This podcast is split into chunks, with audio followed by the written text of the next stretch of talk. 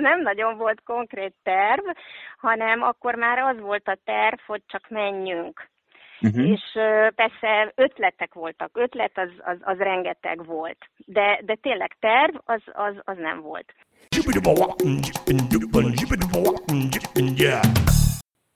A telefonnál Koblinger Dóra. Szervusz, Dóra! Szervusz, Gergely, és üdvözlöm a hallgatókat is sok szeretettel. Kedves Dóra, hogy történt az, hogy te külföldön élsz és dolgozol? Hogy jutottál erre? Hát ennek hosszú története van. Hát azt szeretjük, Jó. Jelenleg 5 éve élek külföldön, de a szándék bennem, hogy én külföldön szeretnék élni, az nagyon-nagyon régóta ott volt és ott van. Általános iskolás koromban történt meg velem a történelem tanulmányaim során, amikor Nyugat-Európát tanultuk ugye a 18.-19. században, hogy engem ott valami nagyon megfogott. De jó, mi volt? Mi volt az, ami elvitt? Az ipari forradalom, az iparosodás, az eredeti tőkefelhalmozás, ezek nekem olyan izgalmas dolgoknak tűntek, 13 éves lettem szerintem, hetedikes tananyag volt, ha jól emlékszem, és ez engem végtelenül magával ragadott. És innentől kezdve engem minden érdekelt, ami Nyugat-Európa, és minden érdekelt, ami azzal kapcsolatos, tehát kultúra, művészet, történelem, akár még politika is, bár hát ezt most mi itt a 70-es évek közepéről beszélünk, tehát azért akkor eléggé szűrten érkeztek az információk. Igen, a Szabad Európát kellett hallgatni hozzá. Egy annyi idős gyerek számára, igen, és akkor, de ezek inkább olyan érzésfoszlányok voltak. Nyilván nem tudatos érzés, és nem konkrét információk, hanem olyan foszlányok, amik úgy jöttek innen-onnan, a sejtések, hogy ott a vasfüggöny mögött ott azért valami olyan nagyon izgalmas. Úgyhogy ez volt az első, amire emlékszem, hogy ez ott nekem nagyon... És nagyon akkor mikor mentél ki először nyugatra? Na most nekem nagy szerencsém volt, mert ugye abban az időben, hát ez nem úgy ment, hogy csak úgy utazgattunk, hanem hát ehhez komoly procedúra, meg útlevél, meg kiváltjuk, meg pecsétet szerzünk, stb. Tehát ez akkor így működött. Kétszer is volt szerencsém nyugatra menni, mind a 2 alkalommal meghívó útlevéllel. Egyszer egy baráti kapcsolat révén egy ismerős hölgy hívott meg engem Svájcba. Ez 1978-ban volt, és nem csak Svájcba sikerült eljutnom, hanem onnan tovább Dániába, mert ez a hölgy már Svájcban élt, ő egy dán hölgy volt, dán rokonsággal, és akkor ezt valahogy ott összeszervezték a szüleim, meg hát ez a hölgy, meg a barátok, hogy végül is én Koppenhágáig tudtam eljutni, sőt, még egy hajóút erejéig, még Svédországba is áthajóztam. Ó, hát akkor kaptál egy komoly keresztmetszetet. És az nekem egy nagyon, ugye abban a korban, 13-14 évesen, az rettenetesen meghatározó volt.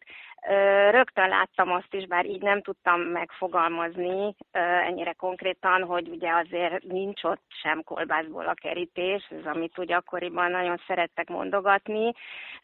Láttam én már azt, hogy az a jólét, az a biztonság, létbiztonság, ami ott árad felém, hogy azért az nem csak úgy magától van, hanem ott mindenki nagyon keményen dolgozik. És ezt szintén meg tudtam érezni az összes többi fantasztikus dologgal együtt, hogy olyan autókat láttam, amiket még soha az életemben, meg olyan üzleteket, meg bevásárlók. Igen, hát a mai hallgató, az, aki vagy aki nem élt ebbe az időszakban, az ugye nem tudja elképzelni, hogy micsoda kultúrsok érte a kelet-európai. Igen, az egy konkrét kultúrsok volt nekem, igen.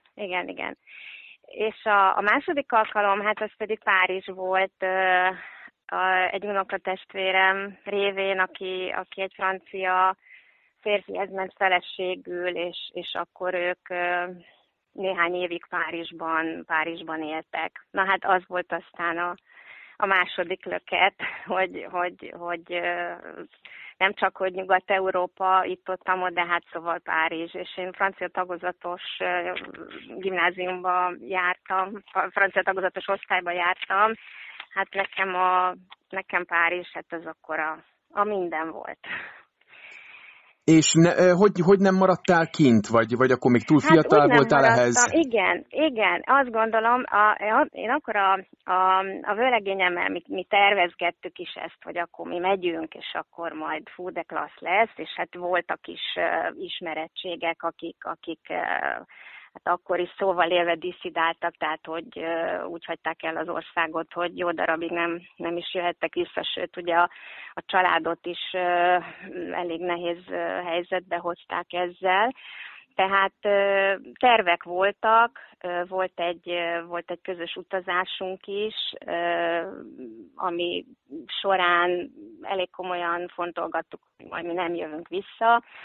De hát ez akkor nagyon nagy falatnak bizonyult. A vőlegényem nem beszélt nyelveket, és hát tehát én 18 éves voltam, ő meg 20. Tehát ez akkor valahogy nekünk nagyon...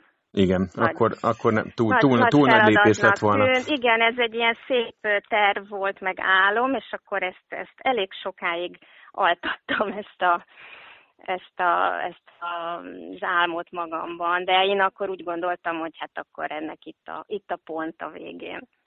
És akkor mikor jött az, hogy ahogy a rendszerváltás után rögtön megragadtad a lehetőséget, vagy akkor még kellett várni? Na most akkor aztán ugye nekem lett családom, tehát férjhez mentem, született egy kislányom, tehát teljesen más irányba ment az életem, akkor ez már nem ismerült föl. Amikor már lehetett volna, akkor inkább utaztunk, és akkor ez nagyon nagy mértékben ki is elégített sok mindent a lelkünkben, hogy lehetett utazni, sok mindenhez hozzá lehetett férni, tehát ez valahogy el is vesztette a jelentőségét nagyon-nagyon sokáig.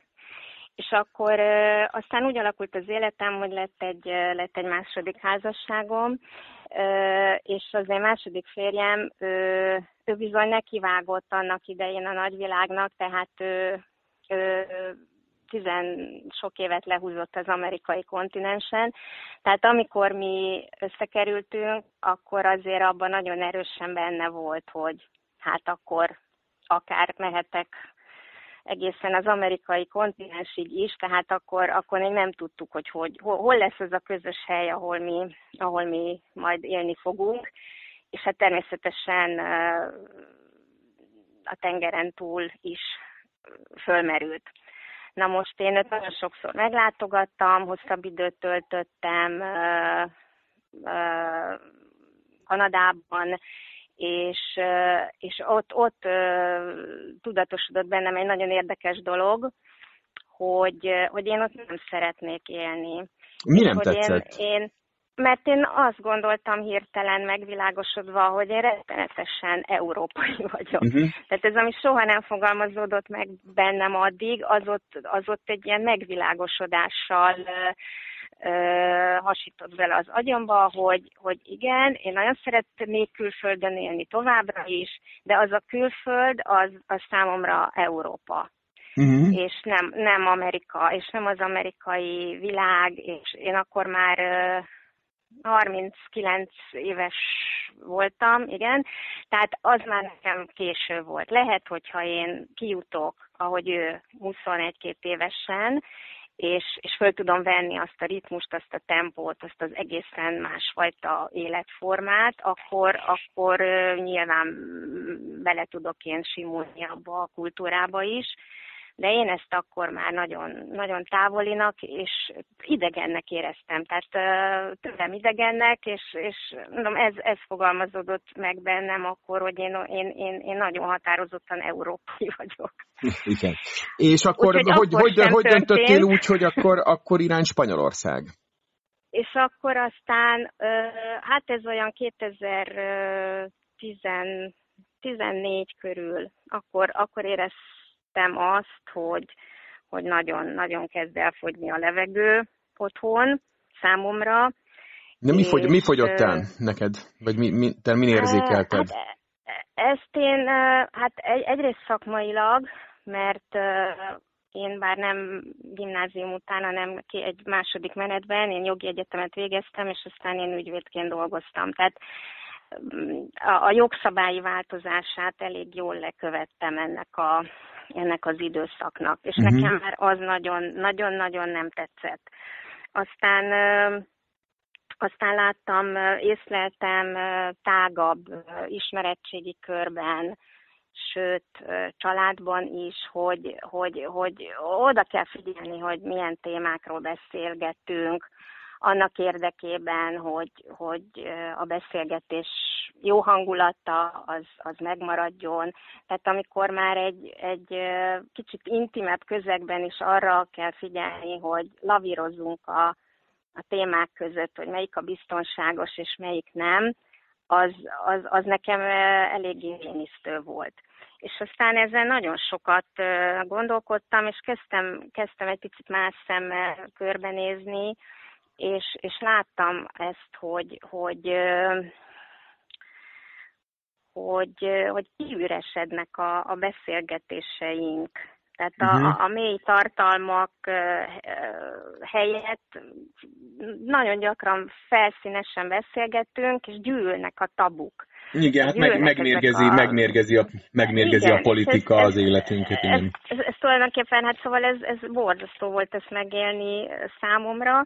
Aztán sok apró dolog is jobban tudatosodott bennem, hogy nagyon sokan inkább abban a kényelmes melegségben úgy megmaradnak, mert az a biztonságos, és akkor nem jó ez annyira, de már megszoktuk, és akkor azért akkor mégiscsak jó, és akkor ne piszkáljuk, mert akkor abból csak baj lesz, és akkor ez engem úgy elkezdett szorítani, hogy bennem még nagyon élt az, hogy de én kíváncsi vagyok, én szeretnék új dolgokat, én szeretnék szabadon lélegezni, én szeretnék tudni a világról, nem csak fűrőn keresztül, hanem úgy igazából, és hogy kipróbálnék bizony új dolgokat, mert hát miért ne próbálnék ki, és akkor aztán ez volt az érzelmi része.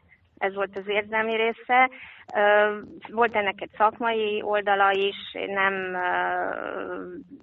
kezdtem nem találni a helyemet abban a tevékenységben, amit én folytattam.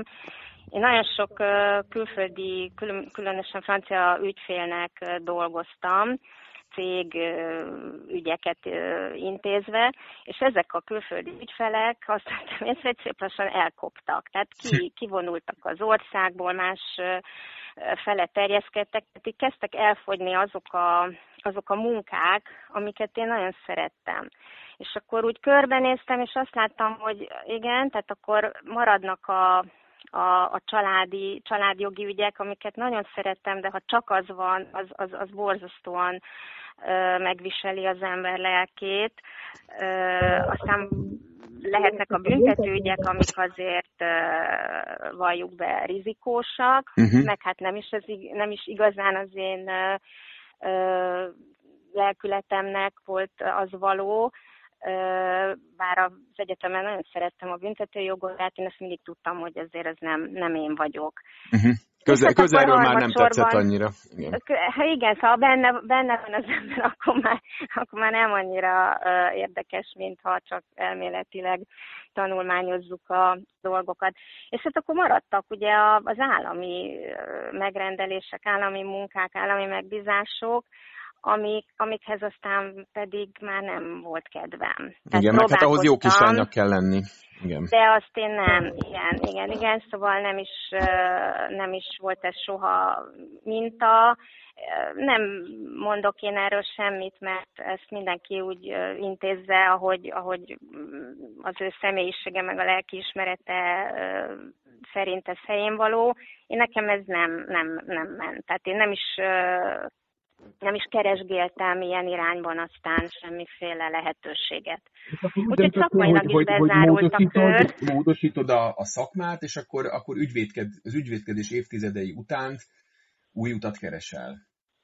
És akkor itt kezdtünk el gondolkodni, hogy akkor mit, hogyan, hol, és akkor jött az 1000 megválaszolatlan kérdés. És akkor végül is 2015-ben indultunk útnak, ezt egy-két hát hogy nevezem, ilyen tanulmányi út megelőzte. Bejártuk Ausztriát, ott kerestünk üzleti lehetőségeket, nagyon, nagyon érdekes és sok tapasztalatot adó utazás volt. Aztán volt mi volt a terv? Vagy bármi jöhetett, amit lehet jól csinálni? Igen, ez az érdekes, hogy nem nagyon volt konkrét terv, hanem akkor már az volt a terv, hogy csak menjünk. Uh-huh. És persze ötletek voltak, az rengeteg volt, de tényleg terv az nem volt. És volt ötlet, hogy vigyünk egy szállodát Ausztriában. Ugye ez is olyan jellemző, hogy az ember, mint a nyúl, hogy csak úgy egy kicsit távolodik még mentálisan is az otthonától, a hazájától, hogy jó, hát menjünk Ausztriába, az olyan közel van, az olyan átlátható, az nem olyan félelmetes, onnan haza lehet szaladgálni. Na de aztán sok szempontból ez lekerült a napirendről, viszont volt egy nagyon érdekes utazásunk még 2014 őszén Spanyolországba, valenciai részre, ott több eladásra kínált bizniszt néztünk meg, tehát amit úgy unblock kompletten eladtak volna. Ezek zömében külföldieknek, tehát az ott élő külföldieknek nyújtandó számítástechnikai szolgáltatásokról szólt volna, és ezeknek az egyéb bővítményeiről. De ezek sem voltak olyan igazán, olyan fúna, ezt szeretnénk, ez az igazi, uh-huh. Ez az érzés, ez nem jött. És akkor egészen elképesztő módon jött egy lehetőség végül is számomra, ez pedig egy barátnőmnek, a barátjának, tehát egy nagyon áttételes úton, módon, akikkel mi egyszer... Igen, ez már szinte mesei fordulatok. Igen, tényleg. Egy jóval korábbi utazás során egyszer találkoztunk velük, és csak amiatt vettük föl a kapcsolatot, ők Andalúziában élnek és dolgoznak, amiatt vettük föl a kapcsolatot velük, hogy ezt a valenciai történetet egy kicsit átbeszéljük, hogy ők hogy látják ezt, ők sem spanyolok, tehát külföldiként élnek Andalúziában, és hogy ezt a lehetőséget, ezt ők sok évi külföldiként Spanyolországban való tartózkodás után hogy látják. És akkor ők tulajdonképpen erről minket lebeszéltek, de ennek nincs is jelentősége. A jelentősége annak van, hogy néhány nap múlva megkerestek minket, hogy de ugyanakkor nekik lenne egy ötletük. És akkor tulajdonképpen így kezdődött az egész, hogy ez egy ingatlan cég volt, ahol ők foglalkoztak a turista időszak alatt rövidtávú lakáskiadással és házkiadással is. Tehát az azt jelenti, hogy mondjuk májustól novemberig, turisták számára is biztosítottak 1-2-3 hetes tartózkodásra uh-huh. ingatlanokat. És oda kerestek ők valakit, aki több nyelven beszél, aki ezt szívesen csinálná, hogy fogadja a vendégeket, meg törődik a vendégekkel, és hát rám gondoltak. Én dolgoztam egyébként szálloda szakmában talán 7-8 évet, és én azt nagyon-nagyon szerettem, de én már nem is emlékszem rá, hogy ezt ők tudták, vagy nem tudták, tehát az egész olyan tényleg ilyen messebeli módon egyszer csak úgy betoppant az életünkbe. Hogy itt ez a lehetőség, és akkor most mi legyen. És akkor mi gondoltuk, hogy hát akkor legyen. és akkor 2015-ben... És akkor belevágtatok egyszer csak, igen, azért elég érett fejjel, egy teljesen más, bár hát mondjuk jó, akkor volt benne gyakorlatod, meg egy nyilván nyelvtudás volt, meg az európai otthonérzés azért az megvolt ezek szerint, de hát azért mégiscsak egy teljesen új helyen és új világban kellett helytállni. Egy teljes fejesugrás volt a nagyvilágba, és hát mondjuk nem is a szomszédországban, mert azért Andalúzia azért úgy létbonalban is körülbelül 300 kilométerre van ott. Igen, hát azért az nem a közel van. Igen, és ez hogy sikerült? Rögtön, mint a kés a vajban, vagy azért ott voltak komoly hát nehézségek? Tulajdonképpen egy részről, mint kés a vajban. Tehát egy részéről azt kell, hogy mondjam, hogy nagyon beváltotta a hozzáfűzött reményeket ez a történet. Rengeteget tanultam, nagyon-nagyon élveztem, nagyon izgalmas volt, imádtam. De nagyon-nagyon megterhelő volt. Gyakorlatilag ez azzal járt, hogy az én telefonszámomat kiközvetítették az összes létező ideérkező turistának, már akiknek ugye mi biztosítottuk a szállást, és hát én éjjel-nappal elérhető voltam gyakorlatilag 5 hónapon keresztül. Ez azért elég igen, azért ott elég kemény lehet a nyomás. Igen. Bármennyire is élveztem. Aztán nagyon-nagyon pozitív volt az, hogy bármi spanyol nyelvtudás nélkül jöttünk, azt azért még hozzáteszem, tehát az még szépíti a történetet, hogy abszolút, de nem beszéltünk spanyolul. Más nyelveken igen, de spanyolul egyikünk sem. És akkor... hát ugye hosszú az út Andalúziáig, megálltunk kocsival, itt ott barátoknál, rokonoknál, tehát még jobban elnyújtottuk, és hát azért egy kicsit felszettünk a spanyolból hanganyagok alapján, mire megérkeztünk, de hát így visszagondolva, tehát tényleg majdhogy nem vakmerőségnek minősíthető ez a kis kaland. Na, ez 2 évig tartott itt, Andalúziában, amikor is az én férjemet egy munka Belgiumban szólította. Tehát lett egy éves kerülő útunk, egy kanyar Belgiumba, ahol hát majdnem egy évet eltöltöttünk. Uh-huh. Ott én nem dolgoztam, és az is egy érdekes felismerés volt, hogy én nekem az nagyon nem megy. Tehát, hogy én nem dolgozom, nekem feladatom, ez nem, tehát én 18 éves korom óta állandóan a focista feleség státusz az nem. Ez nem én vagyok. Mondjuk addig is tudtam, de nem volt módom kipróbálni. Gondoltam, hogy most majd egy évig én leszek a unatkozó úriasszony, és hogy majd hogy fogom élvezni, de nem. Ez nekem egyáltalán nem jött be, úgyhogy én ott kezdtem magam nem annyira jól érezni. Szerencsére nagyon gyakran haza tudtam menni, tehát időm volt, és akkor én nagyon sokat mászkáltam haza a Budapestre.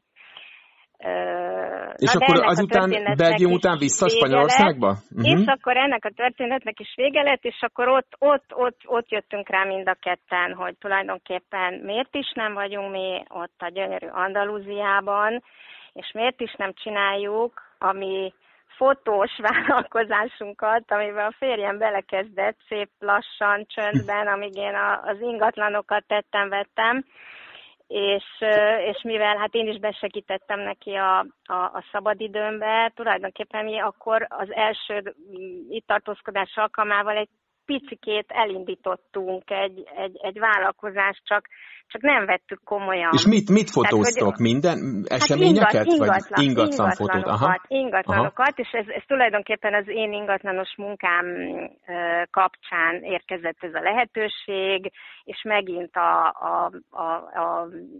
a nem tudom honnan, így véletlenül, váratlanul, amikor az ember jókoron, jó helyen, kerestek egy fotóst, és akkor a férjem azt mondta, hogy hát ő itt van,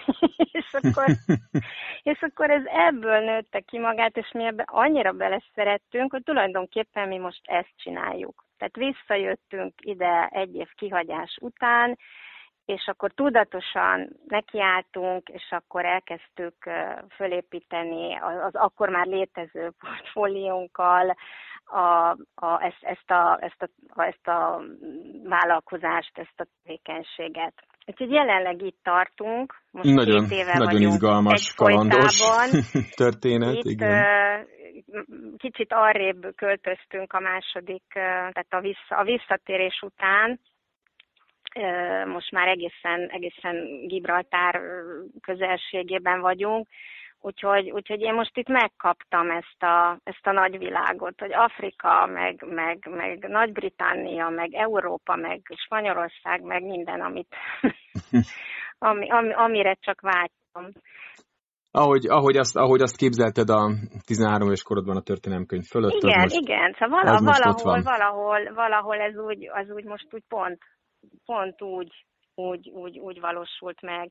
És borzasztóan tetszik nekem ez, hogy annyira nyitottak az emberek. Tehát, hogy először is van egy bábeli zűrzavar, mert itt nyaral, meg itt nyugdíjaskodik Nyugat- és Észak-Európa nagy része. Tehát ez egy elég erős sajátossága ennek a helynek. Amellett, hogy hát az andalúz nép, az valami tüneményes. Tehát, hogy én még ilyen helyes, kedves, vidám, nyitott emberekkel soha sehol nem találkoztam. Most ezt így nagy általánosságban mondom, persze. És ehhez jön ez a kavalkád, ami itt van, ha az embereket nézzük, mert tényleg egész Európából, Nyugat-Európából rengetegen jönnek ide. És akkor itt az a szokás, hogy a köszönés után megkérdezik egymástól az emberek, hogy akkor most milyen nyelven folytatunk a társalgást, tehát akkor a what's your language kérdés, az majdnem a köszönéshez tartozik, mert senki nem tudja, hogy most a másik az tulajdonképpen honnan is keveredett ide. És én ezt borzasztóan szeretem, ezt a sokszínűséget, ezt a nyitottságot, hogy az egyik ember leül a másik ember asztalához a kávézóban, hogy éppen nincs hely. És ez a legtermészetesebb, hogy most az én asztalomnál van egy hely, és látom, hogy ott nézelődik valaki, mert meginná a kis kávéját, akkor oda mosolygok, és akkor odaül hozzám, és akkor beszélgetünk. És ugyanez számtalanszor megtörtént velem is. Tehát, hogy ez olyan fajta felüdülés, hogy azt én nagyon-nagyon szeretem. Hát, nagyon-nagyon örülök Koblinger Dórának, hogy ilyen derűs beszámolót adott ma nekem, és hát reméljük, hogy minden a legtökéletesebb rendben folytatódik is. Nagyon-nagyon minden szépet és jót nektek. Köszönöm a beszélgetést. Köszönöm szépen. Én is megtiszteltetés volt számomra. Szervusz Dóra. Szia. Szervusz, Gergely.